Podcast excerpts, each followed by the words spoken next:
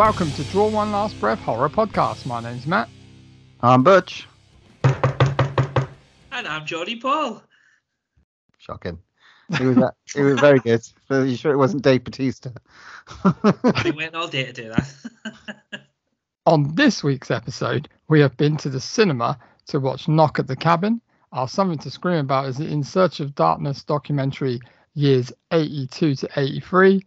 And this week's movie from the vault is what I picked Isolation. How are you? Wish I was isolated. I wish you were as well. All good. kind of am. yeah, very creepy. Um, yeah, all good, man. All good. Right, Matt, talk to us. What I, I want, I want to know what's been going on in uh, in your world in the last In- couple of weeks. In my world, um, not really much, but um, I've watched a couple of bits for once. I've watched a um, a movie on Shudder called Attachment with um, I can't remember the the girl from Game of Thrones. Is it Ellie Kendrick? Oh, okay, cool. She's in it. I met her once as well at con. She was very nice. Um, but yeah, it's um, it's just dropped on Shudder, and it's called Attachment, and it's about um, a couple of girls that meet each other, and they kind of start a relationship, and uh, one of them's Danish, and they move over to the UK, and they move in with kind of uh, her partner's mum, and her mum's like old school kind of um uh, Jewish old school, and there's some weird stuff going on. And it's all right. It's a bit of a slow burn. Um, it was worth a watch, but that, that was okay. And then I went on to um, Netflix, and uh, this was this was so stupid. Uh, you know when they when you get like the algorithms come up, and it it says uh like new to Netflix or out now. For some reason I thought this movie was um a new movie that popped up on my on my kind of Netflix. So I thought, oh, I'd, I'll watch it because I thought, oh, it's a new movie and you know it might be worth watching. And it, it turned out Butcher let me know it was from 2020. I was like, oh great, there's me trying to catch up on recent horror. and it was called Come Play. Have you boys seen it? I think No, no. you have. And yeah, No, no, I haven't watched it yet. No, no. It's what- not- Same actually one. It's on the same my same algorithm, so Yeah, it was actually all right. It was just like it's pretty creepy. Um, it was basically a film about a little boy that um has kind of autism, and um, this like story appears on his iPad uh, about a monster, and uh, he reads about it, and, and then this monster comes into the world, and it, it's got some creepy bits. It really has. Um, definitely worth watching but that one that one was on Netflix, but it's from 2020. So yeah, that's about that's about all I've been doing really. And uh, obviously Last of Us, but I Mhm. won't say anything because Butch didn't even started it. Shame. And Paul Stevens needs to catch up. All right, I'll, I'll get in it. I'll get in now TV. Fine, fuck you. All right, because I want to watch Chucky anyway, and Succession's out next month, so whatever. I'll fucking bu- bite the bullet next week and get it. Um, all right, I watched. Uh, I watched something that had a, a another Game of Thrones character in there. Um, but had a you know the um, Watcher that was um last year's Maika Monroe, um, that was sort of up for a few awards and stuff like that. Very fucking weird, very creepy stalker. She's basically like um someone's partner, like who mo- moves to Romania. Um, that's the sort of storyline, and she thinks she's being stalked and thinks she's being watched by someone, and no one really believes her. You're not really sure if it is or what's going on, and then as a sort of big twist at the end. Now, the sort of main protagonist is played by Bern uh, Burn Gorman, who was um, a very creepy character in um, Game of Thrones. He was the one with the knives, one of the knights, the Night's Watch, who sort of like took over. Um, you know, where all the girls were north of the what, north, north of the wall, and uh, had those two knives and was fighting Jon Oh yeah, I remember. Yeah, Yeah, yeah, yeah. fucking very uh, very good death from memory but he's sort of the creepy one he's very very good at being creepy as well um so yeah that was that's I, i've been wanting to watch that and um yeah really happy with uh, the result that one recommend going watching uh watching watcher but other than that pro- still continuing with servant loving the episodes of that fucking absolutely brilliant um, show. Um, but other than that, we watched. We started watching Lockwood and Co. Mm, meh.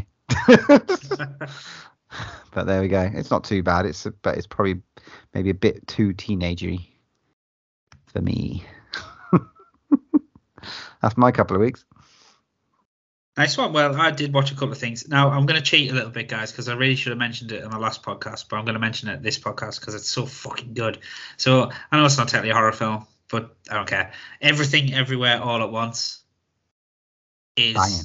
One of the best films I've seen in the past five, ten years. It's unbelievable, and I fucking loved every minute of it. I'm good I didn't see it last year because it would have been right up there at the top of my list for best films. So definitely, if no one's seen that, it deserves all the Oscars and uh, yeah, unbelievable. So big props to that one. Uh, I also watched um, it's, again not really a horror film, but there's some horror elements to it. David Finch's The Game with Michael Douglas in it. Oh, I love that film. I haven't seen that for years, and I forgot how good it was. Oh my god. I remember going to cinema watching it. It was brilliant. Yeah, Yeah. and do you know what? I thought I knew what happened in the end, but it turns out I didn't. I was literally like, yeah, that's definitely. Hang on, no, I don't. Oh, oh, oh, oh, oh, I just kept this like that. So yeah, definitely worth a repeat viewing.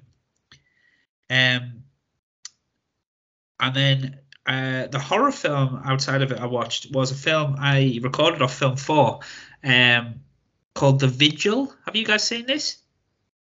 No, I don't remember it's that one. It's about uh, a Jewish guy who um, uh, it's basically the practice of I think it's shomer, and I apologize if I've, I've pronounced that wrong. Where a shomer is someone who looks basically the Jewish faith when people die, they're brought home and the shomer prays and sort of sits with their body all night so that their soul travels into the afterlife or something.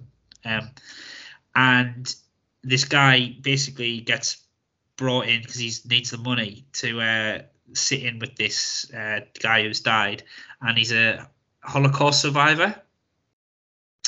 And basically, yeah, he sort of goes to look after the body, and uh, some weird shit goes on basically, and it's like demony and stuff. Um, it was alright. I thought it was going to be a lot scarier. It, it really set it up to be really scary and tense, and then just sort of lost its way a bit for me. But it, it's worth a watch. But yeah, it was it was alright. So yeah, uh, and that was it for me. Other than being watching everyone's comments about The Last of Us and going, shit, best catch up. But never mind. I don't know. I want to get in a bit of uh, Asian horror revival at the moment after watching this In Search of Darkness thing. There's some stuff that I need to go and watch. I need to go back to the 80s. Fuck me. Um, but yeah, okay, cool. All right, well, let's crack on and get on with some news. Who's going first? I don't mind. I'll go first if you. Go on, then, Matt. I got um a couple of bits. Did you guys see in the news about the Jordan Peele bidding for the new project from the guy that did um um Barbarian? Oh no, what? no. He's wrote a new movie and it's called Weapons. So apparently it's it's amazing another amazing script that he's wrote. So they had apparently a big bidding war for it and uh, loads of companies bid on it. And I, as far as I know, there was something weird. Like Jordan Peele had a deal that um, he would he would get it if he got to a certain bid point, and apparently they lost out on it. And whether it's a rumor or not, I don't know. But apparently Jordan Peele's um, basically sacked one of the management managers of the company because they didn't win the bid. it's that crazy. I'll read this little blurb to see if it makes more sense.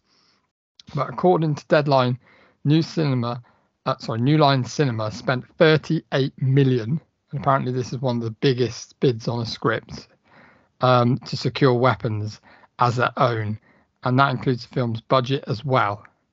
So, as the five million Cregger will get, be getting for writing and directing it, and a second five million he'll be getting for producing it alongside Vertigo's Roy Lee and Miri Yoon.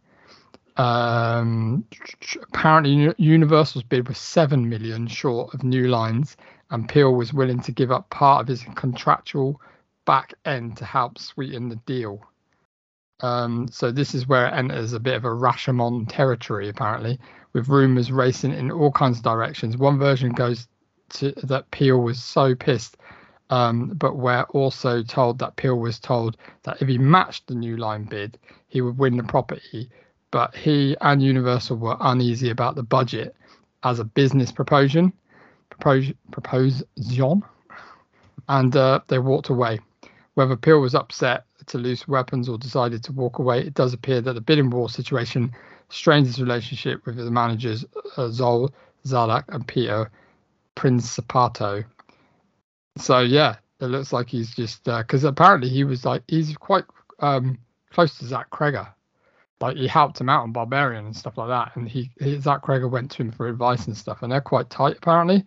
But I don't know. I don't know what's happened I there. wonder what he did then. I wonder why he went in for a bidding war rather than. I mean, obviously, the fucking Barbarian was like awesome, one of the biggest horror movies of the year. So, but Hmm. like, I wonder why he did such a cashing in, cashing in. I don't I just- know. Fucking I just think apparently uh, people are going mad and saying like he's going to be the next kind of big thing, and he's got loads of other things ready and, and waiting in, in the wings. Horror is fucking huge at the moment from a Hmm. fucking like uh you know a big budget sort of like it's, it's just people are just buying shit. It's like they know horror's big, and so the studios are just getting silly. And that's I don't know. Like we said, Paul, you know, I don't want another rant from Paul, but you know, it's it's we'll see which is a hit and which was a miss for the year. How dare you? Down with studios. I was just about to say, well, they've just fucking set this massive film up for a fucking major fall, haven't they? Yeah, All right, cool. maybe.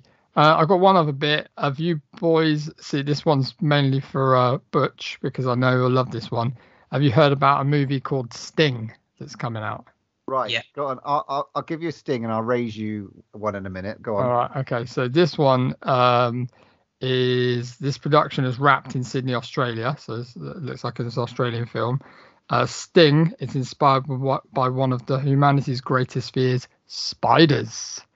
Um, so the film stars Ryan Corr, House of the Dragon, um, and um, Penelope Mitchell from Hellboy, Robert Nevin, uh, and loads of other people. But one cold, stormy night in New oh in New York City, a mysterious object falls from the sky and smashes through the window of a rundown apartment building, and it's an egg. And from this egg emerges a strange little spider. So yeah, that looks, Right. it's not Australian, just made in Australia.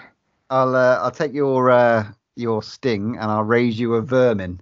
Computer generated spe- spiders need not to a- apply. Now, this movie that you've just mentioned, Sting, has been said that they're all. It's like arachnophobia. You, we're getting practical Yeah, spiders. it's all done by Weta Workshop as well, which is Yeah. amazing. So the, the same one from WTF Films will also feature re- real spiders, and it's a a French movie. And the film is about an underprivileged suburb has been thrown to chaos following an invasion of venomous spiders ordered to be placed in quarantine. The project sees inhabitants living on lockdown alongside terrifying spiders that are becoming bigger and bigger. So we've got two spider movies there that are like fucking due to come out. One's French, one's American. Plus, I thought there was an arachnophobia remake. So it's like, Yeah, what the apparently. fuck? resurgence of the uh, the Yeah. spider horror movies? Fuck you, fuck you, Hollywood. Spiders are on the uptake. but non, but both of them, interestingly enough, are non-computer generated spiders. That's going, it's going back to practical effects, Yeah. man, big time, isn't it? Wow, well, People love it. definitely, man. So there you go. That's cool. Is that what you got? Yeah, that's everything from me. No one been reading about the uh, I know what you did last summer? Sort of. Oh yeah, I forgot about that. Yeah, yeah. Freddie Prinze Jr. is on board, and so is Jennifer Love Hewitt. He, Did you see the poster? There's a poster being released. yeah, but It's just called Last Summer.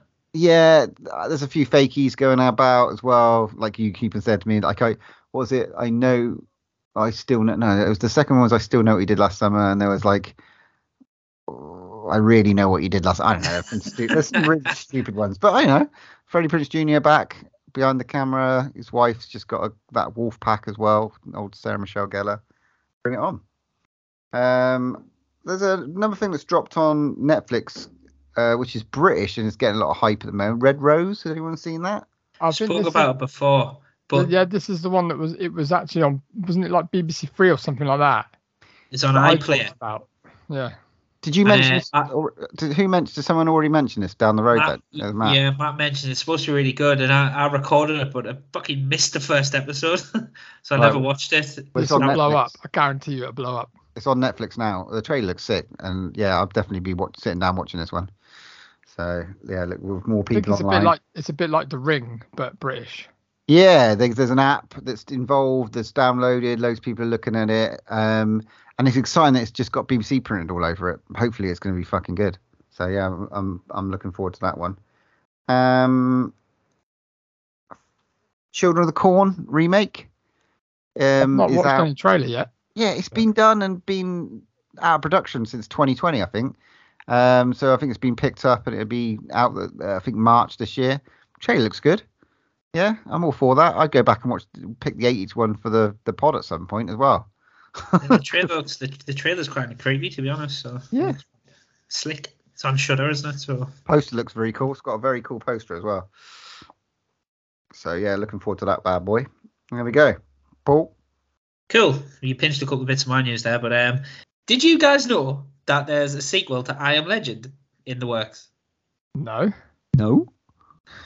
Well, there is, and it's amazing because if spoilers, if you haven't already seen the first I Am Legend, he gets fucking blown up in the end. Or does he, Uh, Matt? The book's, No, um, the book's different, isn't it? Yeah, so basically, the Akiva Goldsman who's producing it um, has said that Will, obviously Will Smith's going to be in it. Uh, it's going to be set ten years later, and the purpose for the purposes of the sequel, they are using the alternative ending to the first one. so they shot an alternative ending, which I've never seen, but it's apparently it's on the DVD and Blu-ray. So, um, yeah, they're using the alternative ending, which will explain how he's there ten years later. So, I have watched that as well. 'cause I remember watching the extras. I quite liked Time Legend. I thought it was really good. dark. It had some fucking like real interesting moments of like dealing with like that sort of level of loneliness. I really liked him in in this movie. You know, as long as he's not like slapping Chris Rock or anything, then uh, we're all probably all good. Who knows? it was just him and him and Chris Rock mooching around, slapping each other. Um, yeah. So uh, obviously, cocaine bears out in a couple of weeks, and uh, I don't know if you saw this, but uh, Elizabeth Banks in one of the interviews, somebody pitched, and and this is obviously just a joke, but someone pitched, uh, actually, could you do a sequel and make Cocaine Shark?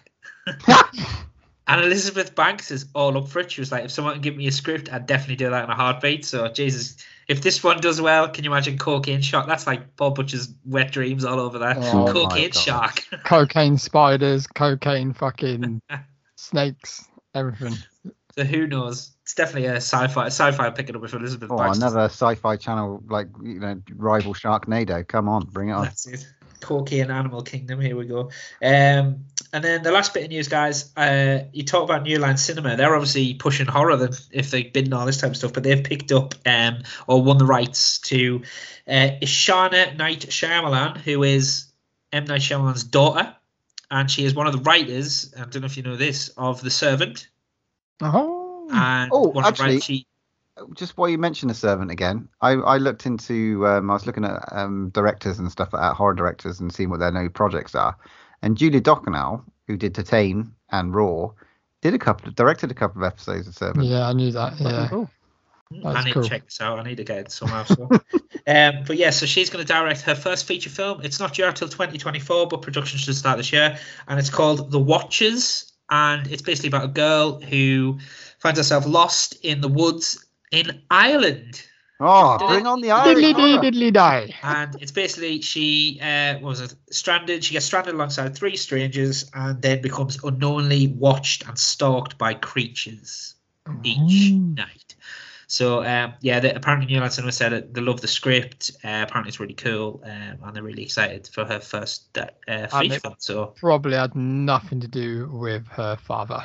Worth Of Danny. No, but in fairness, she has got a ton of writing credits and stuff. So Hmm. look, fair play. So more, please. But it's a horror film, so.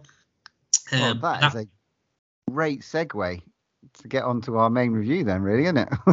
I mean, you know, not all superheroes wear capes, Paul. Some of them do podcasts. So what can I say? I have got one more thing I forgot to talk about, and, and it's not strictly horror, but the Banshees of Inisherin was fucking dark as fuck. yeah, Yep. Really good. Just like in Bruges. I don't know if I liked it. I don't know if I liked it. And I don't even. Don't, I didn't hate it. I, did, I don't know if I liked it, but it's fucking weird. Well, fucking back shit. I, So I weird. it. But it's, Have you seen it's, the uh, it's Last got, Exit hor- Nowhere it's got horror elements, 100% horror elements. I don't care what you say. Last Exit Nowhere. I've done a T-shirt of the, the pub. Yeah, I've seen that. Yeah, it's really cool. One pub, two best friends. Uh, it's like, That's right. or not, but yeah. So what I'd imagine uh, you and Butch to be like in 50 years. You just decide that you're not talking to Butch. That, that's what I thought. I thought I'm definitely the fucking guy that takes his fingers off. Um, Paul's definitely the, the you don't simple think I'd guy. leave, you don't think I'd leave you alone? Definitely wouldn't. And then Geordie Paul, you'll be the um the town idiot. uh, yeah, I'd be the I'd be the loony in the. Yeah. He was fucking good in it, though. He was old. Um, Ki- what's his name from um, Barry Eternals? Keoghan. Barry Keoghan. Barry Keoghan. I think he's fucking brilliant. It's not actually. Is he? He's not the Eternals guy. Is he He's a, Eternals? jo- he's a Joker, isn't he? Is he a Joker? He's the Joker in Batman. Yeah. The Yeah. Batman. Which was funny because it's like obviously you have Matey Boy that was uh He was in the Eternals, Paul. You're right. Yes, he's great. I really like him. He's been in some. fuck- he was shit in the Eternals, but let's carry on. Um I liked it. Anyway, let's move on to our. Uh, let's let's move on now to our main review.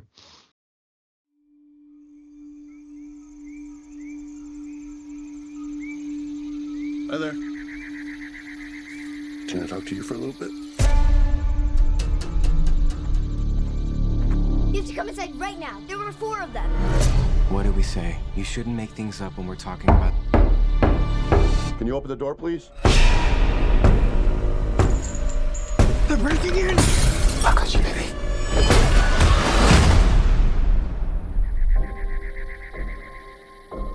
We're not here to hurt you, but you have to stay here in the cabin with us.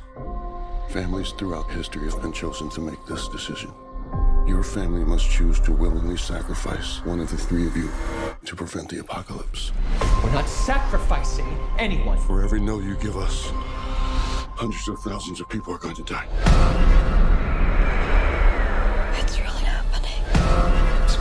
Close your eyes. Will you make a choice? You have to somehow trust us. We're normal people just like you. It doesn't matter. None of us believe you. We will never choose anyone.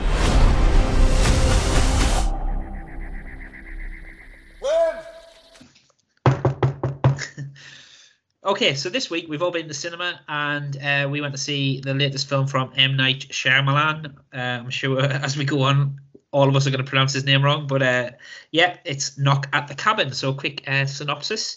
While vacationing at a remote Pennsylvania cabin, a girl and her parents are taken hostage by four armed strangers who demand that the family make an impossible choice to avert the apocalypse. spoilers. Dun, dun, dun. You make it sound like such a fucking cool thing. so this is obviously the film uh, based on the book which Matt had read and very kindly got me and Paul both for Christmas, The Cabin at the End of the World. Um, so yeah, the latest stuff from M Night Shyamalan, who I am a big fan of, um, minus a few of his really shit films. But um, yeah, so what did you think, guys? I mean, we, yeah. Um, I, I don't own the book anymore. I had to throw the book out because the ending just pissed me off so much. So I was looking looking for some refresh. The whole the book's fantastic. It's so tense and it's so drawn out, and there's questions and frustrations all the way through it, like the movie. That you just, but they kind of deliver those, I think, better in there. I wanted to punch the the book in the face, and I think the movie delivered on some of those frustrations I got from the book. I think, which is interesting. Um, not perfect, but I, I did really get on with some of the performances. I did I did genuinely enjoy this movie. Really did. Matt, Yeah, I I don't know if it's one of these. I possibly think if I hadn't read the book and just gone to watch the movie, I think I probably would have been like, this movie is amazing. And it's probably one of the best movies I've seen in a long time. But because I've read the book and listen to the audiobook, I think I've ruined it a little bit for myself. However, it is really cool and it is a really good movie and, like you said, well acted. Geordie Paul? I completely agree with you guys. I think if I hadn't read the book, I'd have enjoyed the film more. Sorry. Yeah, no, it's- grand. Look, to be honest, I I did say I don't know if I said it on the podcast, but I definitely did say it is if they end the film, I'd be amazed if they ended the film the way the book ended. Hang on, Um, let me which- stop you there. I'm just going to warn everybody out there. We are definitely going to talk spoilers for the book and spoilers for the film. So if you don't want to listen on, skip and come back later when you've seen the film. Nah, keep listening. Before I spoil it for everybody. Um, but yeah, I you know I didn't expect it. So I I'd sort of read before that that you know the reason that they changed the name of the film Knock at the Cabin is they sort of wanted to disassociate from the book a bit to make sure that fans weren't expecting like a like for like remake. But to be fair, for three quarters of the film, it was pretty much the book. Yeah, yeah. Um, Agree. and I I don't know, guys. I I, I completely agree with you. Performances were, were, were great. I mean, can, we, can we start with Dave Batista? Oh, fantastic. I mean, obviously everyone knows him from WWE, and obviously Drax, and he's the big, massive idiot action star of Drax. You know what I mean? Now, I thought he was really good in the short time he was in Blade Runner 2049. I thought he played a really nice, like little subtle part. This, do you know the, the the best compliment I give him? I obviously had seen the trailer for this film, so I sort of knew he was playing when I was reading the book, and he was perfectly cast. Yeah, Mhm. 100%. Just Brilliant. he It's word lifted for out word, the page. Isn't it? Yeah. Um, so definitely, you know, the I mean, the others were fine. I thought the two dads were great. You know, I wasn't keen on him, if I'm honest. no, But then I I wasn't. I don't keen, think the I wasn't casting was keen right on there. them. I wasn't keen on their divergence in the book either. I didn't like their relationship in in the sort in the book. They they just like he his arrogant is Eric who's sort of the, obviously gone through a lot of trauma in his past, and then like his over embellishment was there. So as as the sort of character from what the book was, he was spot on, like to what the what the book was. But I didn't like that character because he just seemed a little bit of. I just wa- like he, the other one was not too bad. Um, and Andrew. Andrew. Andrew, um, because he was a little bit softer, a little bit, um, sort of, it more was trying to accept.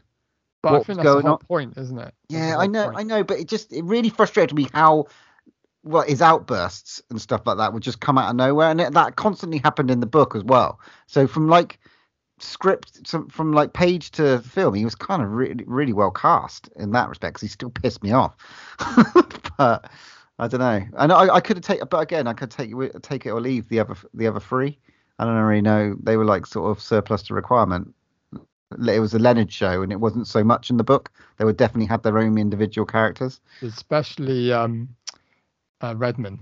Like Yeah. he was, he was, I'd say the second, isn't he? Probably the second most. Uh, Adrian, Ad, Adrian. It's like she, because she was, you know, there's that's the biggest, di- one of the bigger divergences. I suppose, biggest, yeah. But I don't know, like, and, and there was the, the more the religious tone and stuff of this one. You got it through and through, I suppose, in the movie.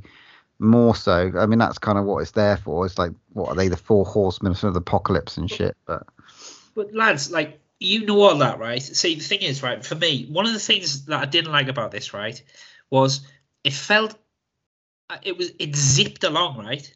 Which I know you don't want to uh, uh, film to labour or be too long or whatever, but this one raced through it the flew. book essentially. Agree, agree. And I just don't think it spent enough time delving into the now the religious aspect or the paranoia or anything like that. Hmm. I thought it just went from A to B quite quickly. And I think Paul, because you read the book, you you're you know what they're sort of thinking inside. Whereas anyone going in cold to this film, I don't think will get like the whole seeing the figure or the light. That was that just was a, short. That was so Yeah. short. and it wasn't really explained at sort of the end, but you didn't see a figure. In the You were sort book, of just that's about inferring that he five. had. That's about five pages. I know, I know, but it's that's what I'm saying. And I, I know books go you can never translate the screen. And again, I don't want something that's like a meaty tome of work when it's really like a, a thrillery film. I just thought, you know, there's a bit. Oh, sorry, I'm going to go on, but obviously you've got the the, the premise where they, they've they've the four strangers have turned up to this house and they've sort of barged their way in and saying that these guys can prevent the apocalypse, but they have to they have to willingly sacrifice one of their family. Um, Yeah, and that pissed me off all through the movie and through the book because it's like, why? Why have you picked us? That's what I want to know. And there was there weren't really they never really asked that question. They kind of did in the movie, kind of, but it's never really like, what the fuck are you doing here? I mean, yeah, that's panic. what I said to you afterwards, wasn't it? I said to you like afterwards. I said, you never, you never, they never say what makes us so special that we're the ones you have to pick. Not not once. And I mean, I suppose that's a a question. That's the point, maybe. I don't I know. suppose maybe, but I think if you were being kind of like attacked or kind of preyed upon by these people, I think you would ask that question. But they never say God. You notice that really? No. They never. They never really divulge into who sent them or where these. They've been having visions, and it's all brought them together. Um, I, I just thought it could. I don't know whether it was just the way it zipped along. I don't know. There was just a bit more. I, I suppose if you're going to sort of diverge away from the book, you can spend a bit more time fleshing some of the characters out. Because the book, the book does keep, keep you asking questions, and then, like Paul says, you want to throw it through the window because it doesn't really answer them questions. but I, I, I don't know. I just thought there was a couple of things in- that they didn't do in the film, which I thought were a bit of a cop out, to be honest. Yeah. And I want to just talk a bit about as well that we haven't even touched on is uh, the little girl that played Wen was fantastic. However, she wasn't used enough. Like literally not enough. There wasn't any focus on her. I mean, they they obviously they had the relationship at the start. Uh, he, she has a relationship with with where um, Leonard tries to befriend her uh, to get her on side, but then there's there's a lot more as well in the book about the relationship between them two. But I just felt she was a bit underused, and she was fantastic. I thought she was brilliant. And it's like literally again, like straight off the page into the movie, the casting was superb. I just thought that again, Matt. This is the thing. It, it spent all the time in the film focusing on the dad's paranoia and confusion and angst and problems they have, sort of And not separately and, and together. Yeah, And obviously, in the book, it goes on about her insecurities with, like, you know, it mentions in the film about her cleft palate and the Yeah. adoption.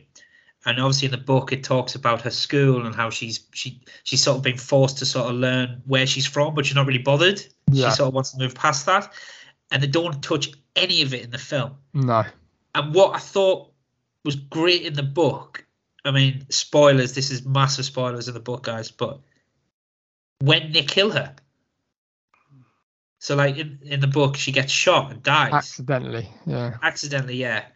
Um, and I just thought in the film because they haven't sort of focused on her, she sort of bleeds in the background a bit. I just thought that would have been such a great cinematic thing to do. I mean, it's a bit bleak, but to have her die mm. because Yeah. then it presents that whole thing of again the thing they do in the book is that it, pre- it does send you off on that oh shit well have this one of them's died now but but How- also in the this gonna- film, uh, as the film, when that happens, that gives those actors that time to fucking go for it. You, the, you that would have been Batista's time to shine. As show, I mean, he did really well anyway. But if he had to deal with the death of that on top and the guilt and show that with his acting, and then the two dads could have just it could. But yeah, maybe it is too bleak. Maybe it's too dark. You know, maybe they had to to to, to really streamline it down to get it into that kind of hour and 35 minutes, whatever it is. Maybe they had to put stuff on the cutting room floor. well I th- there must be a cutting room about the night Yeah. time they spend with them because obviously in the book they spend the night with them looking after them and stuff Yeah. shit happens and stuff that night but in the film it's literally like right we're going to look after you through the night we'll tend to your needs but you need to make a decision in the morning and then it's literally like right it's morning Here's was breakfast. where the hell did the night go But I did like the approach to the free because I thought that could be really cool and visually appealing. Would be like the fucking free prophecies and stuff like that that get delivered. Um, and you know, we don't. It's sort of towards the periphery um, of of the book, really, because it's like the what you know, is it happening? Is it not? Um, and I like the way they dealt with that. The fucking planes falling out of the sky. I thought that Yeah, was that- brilliant. that was terrifying paul you're Yeah. right just I think that's a well a lot of people's worst nightmare is dying on a plane Well, but that's, yeah that's just the thing. way- It's like they didn't get that across in the book. Uh, visually, that was like even the tsunami is like the scale of it and and stuff like that. A bit upset I didn't me- mention the Goonies. That that pissed me off. But there you go. Maybe to do with rights. But um, yeah, the aeroplane bit was freaky as fuck, and it, It- just imagine. Couldn't be that's the other thing it's like i suppose the, the you know the, dis, disparity is like you, you couldn't ignore what you were seeing on the TV when you saw it. There's a big fucking thing, and they were saying it, and I, you know, in in it did feel like when they were like discussing it in the book, perhaps there were being it's just coincidence and all this stuff that was happening but it was in your fucking face in there and it's like how could you not um That's the thing again, because the book it just it just it, it insinuates these things, and it could it's 50-50. It really is. 100% And then there's another. I know we keep referring to the book, but then when we find out about Redmond possibly being a guy called uh, O'Bannon, which basically attacked one of the dads in in a bar for what he thinks was a uh, a kind of um, uh, a gay attack because he was gay. Um, in the book, you don't they don't really find out if it is O'Bannon or not. In the film, they clearly show you his his uh, driving license, and it's like again they're giving you closure on it and telling oh well it is him. But in the Yeah. book, you're like don't- oh this is the reason why he's the one of the the dads is going look that's definitely him. This is why they're here, and you don't know that. But in this now you know it. So it's But I, just I thought in the book that was a tactic by him to try and get them out of what I thought exactly. I did, and I thought there's no way it's him because you, what, he, he would recognize you, you would recognize him. He's it's just such a getting you on traumatic event in your life. Yeah. And I just thought the way they did it was like you don't have to. You've already got, like Paul says, you've already shoved it in our faces that the apocalypse is actually happening. There's no real room for is it happening? And that, I suppose that was the whole thing, which could have been done a bit better for me. Is that how how do you juggle that sort of keep the audience going while I'm waiting for my Shyamalan like reveal at the end where it's like fuck, like it is happening. Oh, it's not. Whereas you were just watching it going, well, it is happening, isn't it? And the, the O'Bannon thing was completely redundant at the end. They Don't- didn't have to do it. Don't use that word happening, please. Carry on. Yeah, it well, is happening it's they, all they just happening. didn't. They didn't have to do that, and I thought it was one of the things I quite liked about the book. I know Paul's like, "Fuck, I want answers," but yeah and even if i even though i got answers in the movie i'm not i'm still not sure like I, like because of the delivery throughout i was like oh i kind of had it on a plate and I, I maybe i didn't want it and maybe afterwards uh, on reflection i didn't really want it on a plate but there was it could have just drew it back a little bit kind of wanted some gore as well, lads. well the The brutality cutaways to them stoving the heads. I don't know if, if that's because we just love like things like Terrifier and kills, but I was a bit disappointed not to see someone's head get stoved in. what have you done to me? Especially when the weapons are so cool as well. Yeah. Like, th- th- I there mean, wasn't I enough know focus. ratings and stuff, and I'm not going to go on my studio rant, but I, I I wanted a bit more violence, if I'm honest. there wasn't enough focus on the weapons and stuff like that and they're like the sort of ritualisticness of the um of the deaths and stuff like that you sort of you got straight away that the reason why they were offering them you felt that you knew straight away whereas the book i was like oh really what the fuck are you doing and when that when they killed redmond in the book i was like look too many comparisons with the book but you know definitely I, worth would. I think because of the proximity we've read it, and I, I think it is relevant because, eh, you know, we can't pretend we haven't read it. no Um, fucking you know we're literate we're literate podcasters didn't we Yeah, all sorts I- of well. Funny thing you said I um a friend of mine Gordon at work he went and saw it before I did and because I said to him I obviously read the book and stuff and he was like he he's not read the book he went to see it and he was absolutely like said it was brilliant he loved it he thought it was brilliant I haven't Really seen good. any reviews of it and stuff that. I, I don't know how it's doing. There's a mixture of reviews, to be honest. I've seen really bad ones, and I've seen really good ones. I've, yeah, I've seen people saying it's like his best work that he's done for a long time, and it's just like, I, I think I really do think if if I'd gone in completely blind, not knowing anything about it, I think I would have loved it, I and I did like it. I'm not. Yeah. It sounds like I'm I- really down, but I really did like it. good Yeah, movie. I mean, it- Like, it good was movie, fine. good performances. Yeah. it was fine. I think that's the word I sort of. I came out and I was like, I enjoyed it. I just, ah, I think there's there's definitely a better film in there somewhere. 100%. But I enjoyed it. I mean, like I said, but I thought Batista. Honestly, I was Dave Batista. I was like, Yeah, I would have given an ovation to. I thought it was brilliant, so understated and like so menacing, but like so. Do you know what I mean? Like massive, huge hulk of a man in this Like, I think it's his face because he his face is very really good at emoting, like with his features and stuff. Like you said, when he's in uh, Blade Runner, uh, and, and when he was in um, Dune, it's just like yeah, it's just like I just I think he's got that face in he. Can we talk Um, about the Shyamalan cameo? Oh yeah. Well, he's a newscast. Newscast? No, he wasn't. He was uh, on the It's- Food Network. Selling air fryers. Air fryers. Yeah. Yeah. Bit weird. it's like, oh, there he is. Jesus. yeah. I don't know. I, I didn't. To, to be honest, guys, I really the end for me wrapped up with a bow. Do you know what I mean? Like there you go, audiences. Da, da, da, da, da. Spoon fed. And I just thought it was a bit too nice. I thought it was a, a bit lot. too. Still, though, a lot of people did die. As, I- so I know they caused a lot of death. Well, that's the thing. They still caused a lot of deaths, but they were all like, "Oh, it's all right. We saved the world." Ha ha ha. Well, you sort of killed half the world at the same time, so just don't be too happy. yeah. But I, I don't know. I think I'll. Do you know what I quite like? I was hoping for. You know, the mist. You know the end of the mist. Do you know the end of the mist where you? Yeah. It's one of the most earth-shattering things you'll ever see. Spoilers. I'm not going to go, but because we'll probably do that for the pod one day. But it's one of the most could've earth-shattering there. of a film ever. I wish they could have done something like that. Yeah, I want to see. I want. I want to be smashed in the face with something, and I, I didn't get that. I didn't get it in the book, and I didn't get it in in the mo- in the movie, but I still enjoyed it. So not bad, man.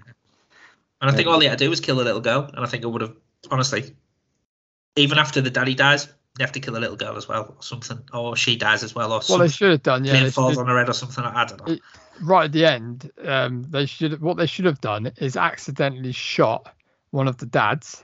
Right. Then when and the other dad get away, then basically the the dad has just decides to kill when, and then and then basically a massive tidal wave just comes over him. Head yeah. credits. Or like she burns to Oh, death or shit, something at I the killed end, her, like said and it more. still It would be ended. amazing. But they Yeah. both get struck by lightning. I'd have liked that. Yeah, definitely. And then like Batista, obviously, because he saved the day. Like before, like he doesn't have to kill himself. He's just at the end going, "What the fuck? Like, what do I do? I don't know what to do." yeah. Uh, But Should we anyway, rate this bad boy? Yeah, Go on then, Butch. You you go first. I think it's an eight for me. It's, Ooh, it's- that's high.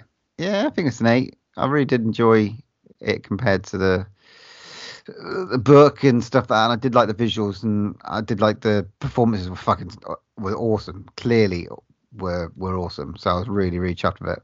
To be honest. Geordie Paul. I'm gonna go seven because, like I said, um, better than average. Enjoyed it. Fine. Suffered from us reading the book, but um, yeah, but like Dave Batista was amazing in it, and uh, yeah, I, I enjoyed it. But it wasn't. It could have been better than it was. I think. Yeah, it's a it's a seven from me, I think as well. Um, I, I think I would have enjoyed it more. I think it would have been like up there probably with a nine if I went in completely blind and didn't read the book. Um, but I'd be interested to see if people have actually gone out to now buy the book after the film to see uh, how different it is. Be interesting to see that. But yeah, okay. Cool, cool, cool. Right, that's uh, Knock at the Cabin done. Moving on to the next episode's main review. We will be going to cinema again to watch Cocaine Bear. Oh my god! Wow, it's a ten, got a ten in the title, so lose points from there. So let's go. Right now, let's get on to our something to scream about.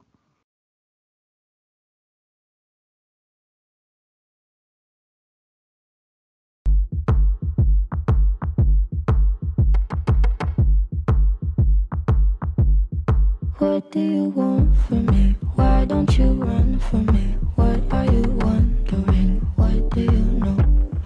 Why aren't you scared of me? Why do you care for me? When we all fall asleep, where do we go? All right, we're back with our In Search of Darkness Part 3 review. This episode, we're going to be looking at 1982 and 1983. So, pretty much do what we did last time just run through the movies, have a little chat, salivate at the thought of watching them, really. or not. Let's see if there's some boobs in this one because there weren't many boobs in the uh, the other two years. oh, God, I'm starting off with a cracker. Butcher Baker Nightmare Maker. Available on Shudder, I do believe. What do we think I'm of this so bad boy? pissed that this was on. I'm so pissed because I was lining this up for one of my picks. This was going to Oh, be one of my really? picks. This is like literally, I was like, oh no, because I was going to spring this one on you. Never heard of it. Yeah, neither had I. So video nasty. Um, he kills his mum. Um, Spoilers. I don't know. she she sort of kills his mum or something, or his grandma to keep him there. It's got some weird incest. It's his auntie. It's his auntie, is it? I don't know, but like, there's some weird incest thing going on with him and his A mum. lot of stabbing. I've Yeah. noticed, A lot of stabby stabby. Very stabby, stabby. The fucking, I mean, it's yeah, it's it's very homoerotic. The uh the poster and stuff like that as well. So it's it's an interesting one. Butcher Baker Nightmare Maker, great name. That's the title for your stag do, Paul. Yeah, well, we'll see. Um, the second one we get to watch is a film called Parasite, which is a monster 3D movie. It's another debut uh, with a Demi a Demi Demi Moore debut. So you know, fucking, what was the last time we got a Tom Hanks debut? Last time. Hmm. This time we get a Demi Moore. They all start in horror, mate. They all start in Dude, horror. Monster 3D, weird as fuck. it was popular in the 80s. That whole sort of like stick on the glasses. Looks very intriguing. I like the practical effect, the, the little fucking monsters and shit. Yeah. Like, looks really cool. Like, because they were like bursting out of people's like stomachs and shit. It looked really cool. Like, I thought this was right up your street, Butch. Yeah, yeah. those slimy little monster things. I think you Um, had me a Demi Moore, so Next one is Madman, which I think I've seen the poster for before. I've Uh, always picked this one up at work as well. Always looked at it. Always. It's a fucking like sort of cabin in the woods sort of um, horror slasher with, you know says exactly what it says on the tin, right? Fucking madman going around killing people. Mm. Basically Friday the Thirteenth and all that sort of shit. But I don't know. Some of the kills look pretty cool. yeah, it did look. It looks quite cool. But yeah, it looks like paint by numbers kind of like teenagers getting picked one by one off. Like, but I'm all up for that. As I long as want- there's some like fucking like really out of date controversial shit that they say in it, I'm up for it. I love that sort of shit. They completely say something that would not be accepted in today's society. I, I think if we're if we're if we're looking at slashers for the 80s, we'll definitely pick this one at some point. You know, we we got some good place with like Sleepaway Camp and The Burning and all that sort of stuff. So this is one that I haven't seen, so I'm quite excited to watch that one. The next They one, call them boldies. the next one, I'm I'm not so sure I'd watch. Uh, next of Kin, sort of a murder mystery. Is it sort of ghosts or is it a killer? Didn't really stay that much in my mind. absolutely crackers. This absolutely mental. This is the one with the woman, isn't it? And the the bloke coming out the bathtub and stuff. Yeah. Yeah, Oh yeah, that's the one. nuts. That looks weird. It kind of makes me want to watch it though, guys. It really does.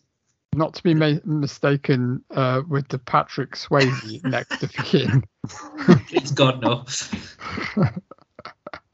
No, yeah, Oh. this looks weird, man. Don't know. I prefer to watch the Swayze one. what, what was it? What, it was a, a rest home for the elderly people, wasn't it? Yeah. And the daughter reads her mother's diary, and soon events are mentioned in the mother's diary begin to happen to the daughter. It's really, it looks a bit like weird. It's really Sleep. supernaturally kind of Lots of old people freaky. die. Yeah. Again, it just looks like again. Let's just throw as much shit at the screen and see what falls like. So Mm. Well, there's one later for, for that. Um, Amityville 2 to Possession. I mean, what the fuck? what? uh, Why have I never watched this movie? I mean, do you know what? I, I was think I have. fully expecting you to have both have seen this, right? And it wasn't for any of the practical effects. It wasn't for any of the horror. It was for the bloke shagging his sister. yeah, saying, saying that I haven't seen it because I would have remembered that. Oh wow! Yeah, this this one follows the Amityville horror in more of a close. It sort of inspects the actual murder, doesn't it, or something like that? I guess. And It it's kind of skips um, a space. doesn't it? It skips quite a lot from being like Amityville to this. quite Burt big Young sidestep. Burt Young's in another horror movie from Rocky as the Oh, dad. And That's he's- the worst Father of the Year award. Well, is he? yeah, but worst brother and sister in the world. Like, think- I act, like they were teasing it, and I didn't think Then I was like, what the fuck? It's when they say about oh they didn't know whether it was because of their on-screen chemistry that all the way through the film they're really flirty, but then then it was said about the director being a bit pervy. So yeah, it's it's like- literally they were like, oh, it was directed by him. yeah, they're it needs uh, yeah it needs a sex scene. Oh, we haven't got a, a girl that we could. Let's just have them have incest. Oh, brilliant. I'll probably still watch it though. Yeah, I've got, it's, I've, top I've of the got it. list. I've got it on order. Um, oh Christ. another. so, the House on Sorority Row. Great title. I've And loved. to s- I really, really, really, really want to see this. what did it remind me of? Um, not sort of Night of the Creeps, I suppose. Sort of like I don't know. Those, it's a sorority house horror movie. Black Christmas, that sort of thing. Um, evil house mother gets their revenge movie. Almost like I still I, I know what he did last summer. Sort of Yeah, different vibes of that. Yeah, it's sort of those those sort of it's it's looks good. That often um what Slumber Party Massacre on the lines of that. I don't know why this one has slipped slipped past us. This was definitely one to find. I think it's on Shudder as well or Amazon Prime. I can't remember, but it's one that we it's accessible. So I think that we should uh, definitely do this one. Hmm. All four girls in a sorority house getting killed off. Don't know why. Don't know why. Can't explain it. Oops. 1983 then, mate. I'll hand this first one over to you, Matt. You keep banging on about this one. Obviously, it made me watch it. Xtro, give it to ya. Mate, this film, Geordie Paul, mate. If you want, if you want to see batshit, fucking crazy, everything in the movie, British over here. Um, Even the director didn't know what it was about. no, but that, but the best thing you can do, right, is watch the movie and then in, in I'll lend you the Blu-ray or something, but and then watch the extras of Xtro, because it's the most craziest story about the film. It's like, and what he said, oh yeah, is like, uh, we need a panther in the film. I want a panther in the film. Completely, completely random. It literally is random. There's like, there's an alien theme around it. There's the the the craziest birthing scene you've ever seen in your life. Fucking nuts. The there's there's um like dream sequences. There's um clown being like mate. It's The just clown with a bendy hammer. but when you actually bring it all together, it's really entertaining and weird. However, I don't- literally, don't know. There's like been sequels made to it as well that have nothing to do with the film. Literally zero. it's on Shudder, so I'm sure I'll get around to it at some point. You need to do it because it is madness. Like they got this, they literally drafted in this guy right that was part of a dance duo uh, in the 80s, um, and they were called, they were famous, and they were called Tik and Tok. And apparently they were massive in the 80s, and they did the that. Like, I don't know whether they did breakdance or stuff, but they got him one of them in. I don't know whether it was Tik or Tok. Who gives a shit? But literally they got him in this prosthetic suit and they basically made it put him into this alien suit and he had to go like a crab and you couldn't see where he was go- going. Uh, hours in the forest he was going through mud and shit and trees literally for hours in puddles in in fucking nearly getting run over by cars. Um and it's just a mad and they had an interview with him and he was just saying how fucking crazy it was. It's just mad. And he got paid like, like- 20 quid. I did like the documentary that interspersed like the critics in America like talking about it, and they're just literally like, "You, you meant to say aliens come down to this Earth, and the first thing they do is nearly get hit by a car." yeah yeah, it's crazy Uh, um, well worth a watch curtains. Canadian killer on the loose, house full of actresses with a hag mask. I mean, one of the best horror masks out there, right?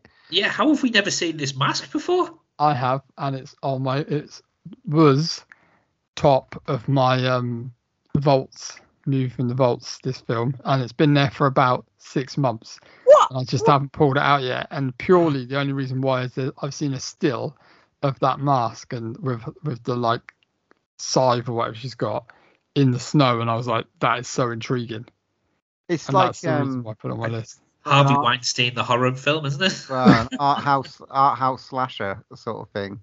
Um, She sort of looks like Zelda from Pet Sematary, the mask. It's fucking yeah, yeah, yeah.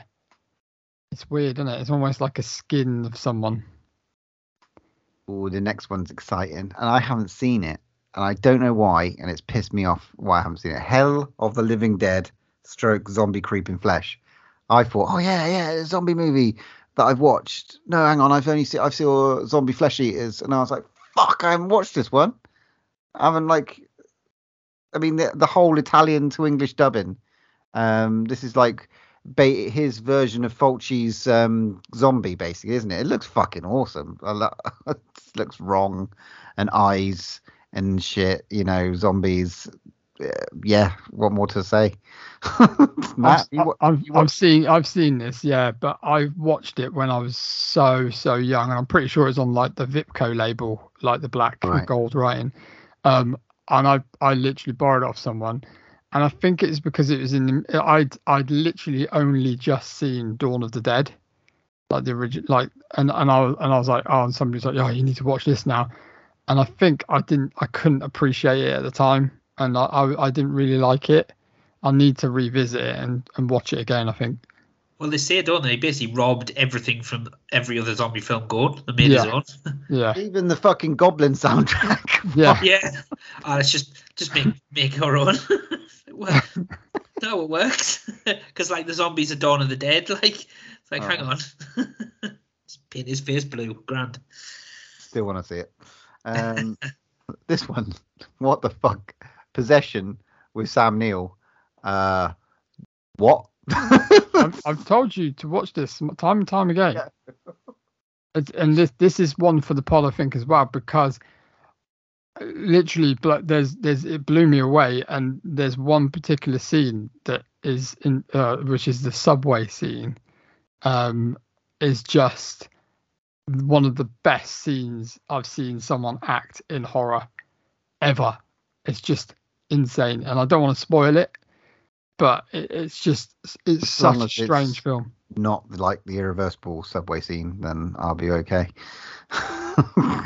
Yeah, I don't think no. but she has sex with a monster. in. I can't. Uh, I don't want to spoil it. I, we well, need that to was in the it. fucking documentary. Fuck. she has sex with a monster. This is the problem I've got with watching it. These it kind of annoys me a little bit because it's kind of like I need to forget about it because they're showing these bits and I just want to forget about it because I want to like it. It's kind of a spoiler, but not. It's- Well, moving on from fucking a monster to fucking a, a demon, uh, devil fetus from like the Asia. I mean, what the fuck is going on there? like some weird squid, that weird squid thing. Hang on, was that from Possession? The weird That was squid thing. possession. that that's was possession. Yeah. Oh god, fucking Devil fetus is like the troll humping her. yeah. the special effects again look look like like absolutely insane. Like it's pachoo. like it's along the same sort of lines where they just got these weird decapitating head scenes. They're happy to just string along a load of gore with it. It's fucking great. It looks batshit. It's batshit. Devil fetus. I, oh, I need to see this. um, this one not so much. Probably could give this one a miss. Eyes. Maybe I've got something. It's again. It's the the the that whole era comedy era horror again. Eyes of Fire. Native American ghost folk horror. Could Probably give this one a swerve. Matt completely forgot about this one because that's how much it stuck to. It's on Yeah, I Shudder. have no idea. It's on think I might Shudder. fell asleep. It's actually on Shudder. It's uh, I tell you what though, the the trolls in the tree, the demons in the tree, is still fucking freaky as fuck in that documentary, mind. There's a lot of good makeup in it, Yeah, but it ain't my cup of tea. Ain't my cup of tea. I don't think I'll ever really down the line. Um, this one I don't really know if I want to watch it. Was this the one? It's Boarding House. Was this one that Sting did or something else? I can't remember who the Uh, bad guy was. He, was he a musician? I, I don't mu- know. And they What sort was of it it's that- called? it's Boarding House, and it's the It's the, the, the first. It's camera shot, isn't it? the first it's dubbed again there's a lot of movies that say this um, but this apparently is the first home video horror movie um, that's ever been shot it's just a load of fucking random bits tied together, and he, he shot about like three hours of footage and had to tie it down to an hour and a half, and it's just like what it's like be like Spookies, mate, where it's just like. What the fuck is going on? Yeah, they, apparently they went out to make a comedy horror, then they took out all the comedy, and apparently the film doesn't make any sense. It- but it but it was a it wasn't Sting, was it? Was it Sting think and his so. wife? I don't know. Is that Is- is the it- Sting the wrestler? No, Sting the- Don't Stick fucking with- start on that. John Wintergate. Who the fuck is John Wintergate? He's been in loads of weird shit. Oh, okay. Oh, he just looks like Sting. Fucking hell. we spent. I thought we spent the most time on this ha- on this film out of all lot. Right, moving on. Anyway, that's that's our discussion of In Search of Darkness. Not Sting. I- Um, next episode we will look at 1984 or 1985. Can't bloody wait. Fucking hour of entertainment. Love it. Um, right, let's move on to our move from the vault.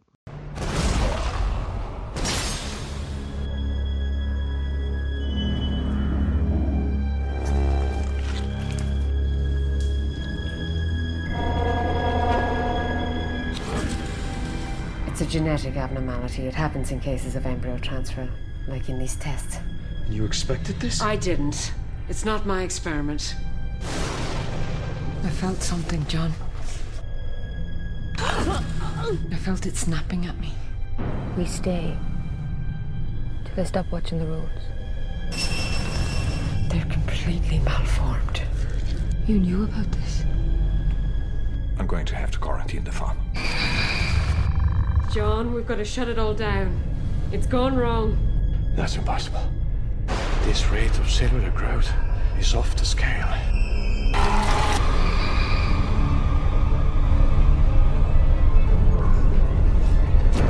You stay away from me.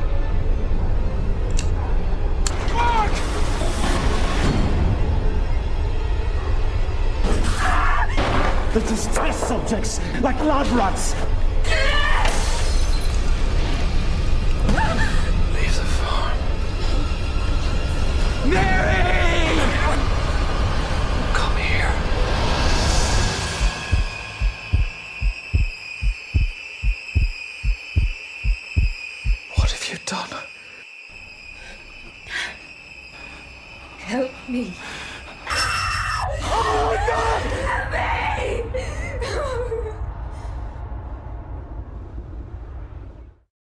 Okay, so this episode's movie from the vault was my pick, and I picked from 2005, Isolation. So, um, on a remote Irish farm, five people become unwilling participants in an experiment that goes nightmarishly wrong. So, um, this this this is a film that I watched on Film Four a long time ago that I recorded at night once, and I just thought I'd um, get a copy for the lads and send it out to you and have a look because I thought it might relate to Geordie Paul a bit with uh, the contents of the film. Um, but it's got a, it's got a good little cast. Um, it's got John Lynch that plays Dan, um, and it's got Sean Harris in it, and Ruth Negga, and it's got a really small cast. There's only like one, two, three, six, seven people in this film. Very small, low budget, quite low budget apparently. Um, film. So uh, where do you want to start? Butch, you're shaking your head, so I'm guaranteeing you're gonna hate this. I mean, this is fucking ridiculously good. Ridiculously good. I don't understand. Like, it was like one of those movies where you just get. I don't know how they got the actors in there. Like Ruth Negga, Sean Harris, John Lynch. They're sort of like real dramatic actors. So they somehow you've got this real dramatic movie with this real dramatic music, and it's just like Black Sheep at the end of the day. That's what I'm watching on the screen. I really want to watch this sort of New Zealand um fucking horror movie that's done by Peter Jackson or something like that, and yet it's so fucking serious. I don't know what I'm fucking watching. the special effects were stupid as fuck. It's just so dumb. It's such a dumb idea, but also it's kind of got that serious tone of um, genetically modified food in it, and yet you've got these really dramatic actors in it. and you're like, why is this so serious? Oh, I can't even remember what it reminded me of. Like something like Relic. Do you remember with Rona Mitra? It's like that is so campy as fuck, and yet they treated it so seriously. That's what I thought they did. They really, really. The acting was fucking great, but the movie, but the story, I don't know. It was just so batshit. It was a cheesy, campy monster movie, but made serious. I don't understand how they pulled it off, but they did. Geordie Paul. Oh, it's Alien on a farm, isn't it? That's it. Alien stroke the thing. So, just as a, I obviously have had a bit of a nightmare trying to watch stuff over the past couple of weeks. So I only got this the other day, and um, for whatever reason, I found myself at four o'clock this morning putting it on. Right now, just to give you a little insight into sort of my life, I live in the middle of a dairy farm, and at the moment it's calving season. Right. So I finished this film this morning, and then I went in the shower, and the, the where the bathroom is, it's on the sort of back of the sheds of the farm, right? So the first thing that happened when I turned the light on, right, to go in the shower was this. So I shit myself this morning. and it'll be a while before I go up the cow sheds, I tell you that. But yeah, I mean, Paul's hit the nail on the head there. It's so straight laced for such a camp thing, and I was well impressed with the cast. It must have been one of the first things they they did. No, it's not at all. Sean Harris is, was like in plenty before this. I don't know, but I'm saying it was t- 2005, wasn't it? So It's early know if it career, was- yeah. I mean, he's done stuff, but He'd it's done still party. quite early. He'd done twenty four hour party people by then, though, hadn't he? He hadn't done. He was in that with Steve Coogan. I think he'd done. He hadn't done Joy yet. Did he do Joy? Hang on, no, he wasn't in Joy. I don't know. Sean Harris, though, man, he's fucking outstanding actor. I want to see that possum that he's in. Was Weird. Geordie Paul? Was this enough Ireland for you? it was. I tell you what, though, the farm was very bleak. I don't know. I don't know what kind of farm he's running, but Jesus, well, I mean the. Well, I think I think that he's obviously a farmer that's on tough times, isn't it? It looks a bit run down. He's he's obviously got issues because do you know what I quite like this things about this movie uh, is that it it insinu- insinuates things that have happened, but they don't actually tell you what's happened. So, which I think you can make your own interpretations of, like you know the the couple that are in the kind of caravan staying on the caravan that are they travelers or are they running away from people? What have they done? What's happened? But they don't really explain it.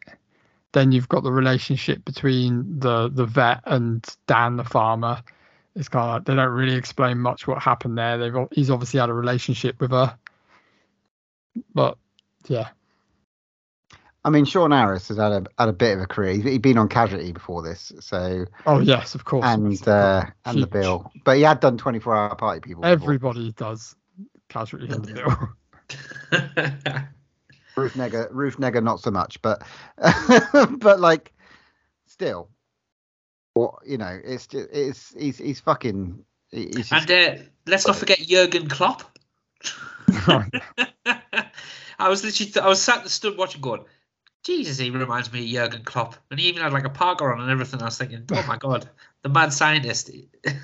I have some yes, questions. I have some questions though, and it's, and it's good that you're on the call actually, Paul. You know, on the podcast now. I have some questions about cows. Um, so the swinging round the head to revive them is that a is that a known farming technique? Um, I don't i've know. heard this true i've heard this I is don't true know, right? But I actually, this is so you funny. don't man. know you live So on a on my bloody lunch hour from work today, I phoned my wife because I. How did I know you were going to ask this? I went, yeah. Does if their cows don't breed, does your brother chuck the cows around his head? And she went, don't think so. I was like, well, They've he does it got in this film. nowadays, don't they? They've now there's like they have like suction devices and Yeah, I, they yeah. turn them upside they do hang them upside down if they Yeah. because to get the mucus out but i will find out for the next podcast i'll definitely Right. find out because she like was when going a baby her, when a baby's born and they slap them They Yeah. turn them upside down by the feet and But- slap their but, ass. But, but he picked it up and swung it around his head, Matt. Probably Yeah. I've never, I've never seen that or heard that being done, but I will That's what find they out did to for you, when he came out. Swung around. I think he pretty Didn't much swing hard enough. Didn't he, didn't he deck Sean Harris? Didn't he deck Sean Harris with the with the hoof? Um, amazing that bit. Deadly cows. Uh, cows biting. I, I think, I'm sorry, but the- the effects the on that was pretty gross, man. When they pulled that cow out and it's all the teeth and shit, I thought that was really good effects. Weird as fuck, man. I did I did thought I questioned at one stage whether cows had teeth, but I think that was irrelevant. Um, little cow. So they were like little cow monsters. Weird, and they, it's all old school special effects, all practical. So that was fucking tick. Um, Oh, can I just say, like, this farmer is the worst fucking farmer I've ever seen, right? So he's on this farm, he knows everything, and then he just decides to go, oh, I've got an idea. I'm going to drive my tractor into the slurry pit, whatever it is, which is, is, is I, am I right in saying slurry is shit? Oh, mate, if you go in, Yeah. Also, shit? if you go in a slurry pit, which you can't do, by the way, because I've worked two weeks on a farm, underneath a slurry pit usually is these whirling blades. Yeah, because some Um, that people, will like, people die in them and shit, don't Yeah. they? I've seen people, like, fall in them and die. That was like When they're farm, at- one, they're at- farm 101. Don't go in the fucking slurry pit. But he drives Yeah. a tractor in there and then basically floods the engine out and has to get out. But the slurry Oh. pit, so like this is why I couldn't sort of understand it because the slurry pit's normally sort of between the slats of the. So basically, what happens is the It's cow shit it? falls through the slats of the pen, and it all collects into, uh, Uh, and then you like you flush it out with a tanker. That's what I was saying. I was like, I don't know where the, the bog of eternal stench came from. I was like, what the fuck is what kind of farms he got? I mean, And yeah, let's just drive me tractor in and flood the engine out. You're right, Matt. I was like, what what what was the purpose of that other than to have probably one of the most tense bits of the film? it was tense, isn't it? So It even though he's an idiot, it was actually really, really well done. Um, and they didn't even do anything really. They just put like a dead corpse in there. yeah, the, Really, pre- the premise of this movie is his farm's being used to experiment on cows for to genetically modify them to be able to breed more more, basically. Yeah. And to make in, more fertile cattle because Yeah. obviously the more they breed, obviously the more money you get and the more. And they inadvertently cause a problem whereby the cows in the womb are already pregnant, the calves, and then those those calves are already pregnant as well, or was it like a string of string of parasites, the isn't it? The parasites inside them are breaking out, and It was for our benefit, though. You know, us greedy meat eaters. You know, so almost like a bit like Okja, in a way. mm, pre-Okja, different different motives. Um, but yeah, well, some of the kills, I mean, the, like the obviously that bloody uh, nail gun gets a good good good good outing. Plenty of people get shot in the head with a nail gun or a bolt yes, gun. it's, sorry. it's it's a bolt gun, isn't it? Yeah. Yeah. So the way to kill the cows, which is that that was another one that I wanted to talk about. The cow. Well, How the fuck did that other cow get over the fucking? You know, he, he charged him, didn't he? They were like trying to kill the cow. mother cow instinct. The mother cow over- over with her udders, just given birth. and then she couldn't get back up because she was upside down. Fucking Paul, you must have been cow tipping, surely. Surely, Tell us about how you get a cow off its back. Come on, cow, get up off your back. You're just as fucking rubbish as that farmer in the film. I, exactly. I'm I'm not a farmer. Yeah, yeah, yeah. Daisy, I've got a Greggs sausage roll. Yeah, do you want one? yeah, you don't know fucking shit about cows because cows are um, herbivores, not carnivores. I know they eat grass. I see plenty of them eating grass. yeah, I'm sure he does. He lives on the farm. Can you imagine I fed them a Greggs sausage roll? Then they wouldn't eat anything apart from Greggs, and then Yeah. like they would take over the world. Mutant cows on hopped up on Can't even, pastry. get, can't even get a Greggs in Ireland. Well, you know, some good forebodingness, the mon- good monster chases and stuff like that. I can't remember what happened at the end. I think like fucking didn't he get did, was that like sulfuric acid or something got poured on the poor the poor cow, the poor demon cow. And so then again, I don't know what was in as them jars because they're milking jars. So I thought it was just water, wasn't water. Yeah, but it seemed to fry the cow and him, and yet he was still alive. Was he as well? I don't know. Or Don't was he? He was pretty dead. Well, it, it ate him, didn't it? It jumped out of the thing and ripped him Yeah, to bits, ripped him up. Yeah. That was quite harrowing. Well acted, you know. Yeah, I quite like the sort of they did quite a lot with quite a lot with not a lot, if that makes sense. Yeah. Because you got flashes of the monster, but you didn't really got the full. I'd say if you got a still shot of it, it would probably look quite ridiculous. but there's a lot of like flashes and a lot of blood splatter and a lot of He did noises. well with that because that sort of worked. I think that worked with the acting. You know, when you put a good actor i- i- in the movie, they can sell it, and I think they did sell it quite well, to be honest. Um, yeah, she had a demon cow in her at the end when she was pregnant. So Oh, did she? Yeah, it was just. I mean, yeah, because um, old Sean Harris got bit, and then he had a little bit of bunting in the, uh, a little bit of sex Caravan. time in the caravan. Caravans are rocking, don't come and knocking, and then he's obviously impregnated her because he got bitten. So you don't know. I mean, it shows that like ultrasound, doesn't it? And you obviously they show the ultrasound in that cow, and you see that's when the guy was like zo- zoning in on one part, and he saw the flash of the teeth. mm, Did you see that on the ultrasound at the end? I thought I did. Thought that's Isolation 2, Electric Boogaloo, So Sean Harris is set in a nightclub. So the people in the car- Isolation two with a big bad moo. amazing. The people in the caravan, like their motive for being there was what? One of them was a gypsy, and one I of don't, them I don't wasn't. know because I think it, it seems to think he was like somebody was after him because he was with her. Right, that's what it suggested, But didn't she it? She said that if my brothers catch him, Hmm. they will kill him. Hmm. Now, That was never. I have to be very careful what I say. um, there's not a lot of interracial elements in that community, if that makes sense. So Oh. it would be it would be frowned upon and looked down upon. So, but did you notice he called them knackers? Yes, I did see that. Yeah. So who was the traveller? I think she was. Right. Okay. I don't really know. I don't really get their little backstory. And then you get the policeman that turns up, or what they call him over there, The Gardaí. Guardy. yeah, Cracking crackers, absolutely crackers, Matt. Go on then.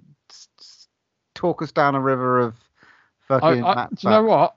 I would love to, but literally there was hardly anything at all online on, about this movie. But Don't so I thought I'd just um Don't maybe tell you some a few facts about the film. So like because only things I could find. Um, Isolation was screened at Fantastic Fest in September 2006. It received three awards at the festival: the Horror Jury Awards for Best Picture and Best Director, Billy O'Brien, and the second place audience award behind Hatchet. Ooh. So same here. Hatchet won that. Yeah. Filming location. There you go. So County Wicklow Island. Do you know where that is, Paul? Is that near you? County Wicklow is no, it's not near me. Um, Manor Kilbride. Um, yeah, mostly shot in Ireland, which is good. Um, estimated Unlike, bud- unlike unwelcome. yeah. um, apparently the budget was nearly three mil, and it definitely didn't make his money back. It didn't really do very well at the box office, and the death count was four and loads of cows. That's literally all there was. There's hardly anything. I thought there was going to be like loads of stuff on how they did the effects, and but literally no one's put anything on online. There's no hardly any YouTube videos. Lots of reviews of saying it's a really good film, um, and stuff like that. But yeah, it's a, it's an under the radar, low budget um, film. It's it's um, it has a lot of funding from different places. So you know it's a film film for film. You know, it's not got a lot of eyes on it, but a lot of people appreciate it. I think because of the tropes it has and the nods it has to Alien and the fact it's low budget and yeah, Pract- practical effects all day. Keep going. Definitely would suggest if you can get hold of a copy, go and watch this because if you haven't seen it, um, you will two pound forty nine eBay. There you go. Cracking. Cost me more to send it to fucking Paul what and I'd love to see is this film find its audience through us. It's really weird actually because once I obviously sent it off to you guys, I was on trawling through Facebook the other day, and somebody just put, posted a picture of it saying, "Oh, I watched this film last night. I thought it was really good, worth a watch." I thought it was really weird how that just popped up. Very strange. Maybe you No, start a movement, Matt. Who knows? Mm, Let's get it out of isolation. very apt. So, do you want to rate this then, Geordie Paul? Go first. Yeah, I'm going to go in. I'm going to give it a nice solid seven out of ten. I thought it was well done. I enjoyed it. It's quite funny actually watching it with the cows roaring in the background. um, and uh, yeah, no, it was it was decent, mate. It was decent. I I think I'd uh, liked a bit more of the creature, if I'm honest. Yeah. I think it was a bit too much of ooh and not enough of the payoff. So, but no, I did enjoy it. It was good. So seven out of ten, solid. Yeah, seven from me. I didn't like the acting. I thought they really sold it. The special effects were fantastic. Blood, gore. It's just a really, yeah. I'm, I'm glad you pulled this one out of the bag, mate. Considering it's not 80s, it's got that sort of 80s charm. I, Mhm. I really liked it. And obviously, it- we could have got more. Maybe I should give it an extra point for the uh, end credits music.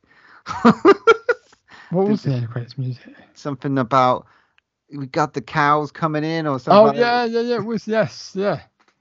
The cows coming home or something like that. cows coming home. Yeah, yeah, yeah. Quite Genius. really upbeat music. Yeah. end, considering really like the mu- it was so somber it was and serious and then you got this great outro fantastic yeah, yeah. It's really weird. It's like that era. It's all that era of like Dog Soldiers, all around that kind of time where like little indie films, like you know Descent and stuff, were popping up. It's just that little, like nice little area of British kind of horror was popping up.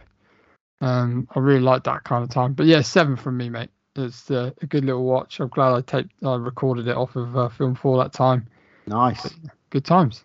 good work man mr paul stevens would you like to give us an offering for next episode Oh Christ, there we go. I love that. My past two picks have been Intruder and Dead and Buried. So you know, Oh, I'm watching Intruder, a copy of Intruder on VHS at the moment. Well, here we go. Well, here's the trilogy. Here's the third one to go out with a bang. so I'm back in the 80s, lads, just for you. Um, but I didn't want to do anything that was on the in the Search of Darkness documentary because I think we might need a bit of time just to forget what we're saying to then really, really appreciate it. So I went. It's on Shudder. It's from 1989, and it's called Phantom of the Mall. Eric's the fuck? This um this is literally just came out on Blu-ray, like a couple of months ago. Yeah, it got re-released on Blu-ray. Well, it's basically, I'm not going to read the full synopsis because I don't really want to spoil it, but it's basically a version of Phantom of the Opera, but set in a mall, and it's a slasher. Mm. I'm up So- for that. Um, yeah, let's give that a go. I, I, I had a couple more that like we, we I know we've seen and we could do, but I just I quite enjoy the ones we all haven't seen. So I think I think this has already got the uh, the soundings of a a, a good one. phantom of the mall eric's revenge that's the one. There's not 91 but there's not one before it. Is there? Because it's called Phantom of the Ball. Is there? oh it's It- Fries Entertainment oh my god yeah What? What? You, you're when you see it, it's like uh, it's like watching a fucking old Orion, mate. Like your best friend's back. It's Love. Interesting. You- Oh, That's my pick. good work. Right, that wraps up another episode. Episode 123 done. Moving on to episode 124, we will be doing Cocaine Bear. Woohoo! In Search of Darkness, Part 3, years 83 to 84. And Paul has just picked out of the vault Phantom of the Mall, Eric's Revenge. Is that right? That is right. Fucking hell. Well, thanks for everyone for listening. When when there's no more room in hell, here's another podcast. I am the devil, and I am here to do the devil's work.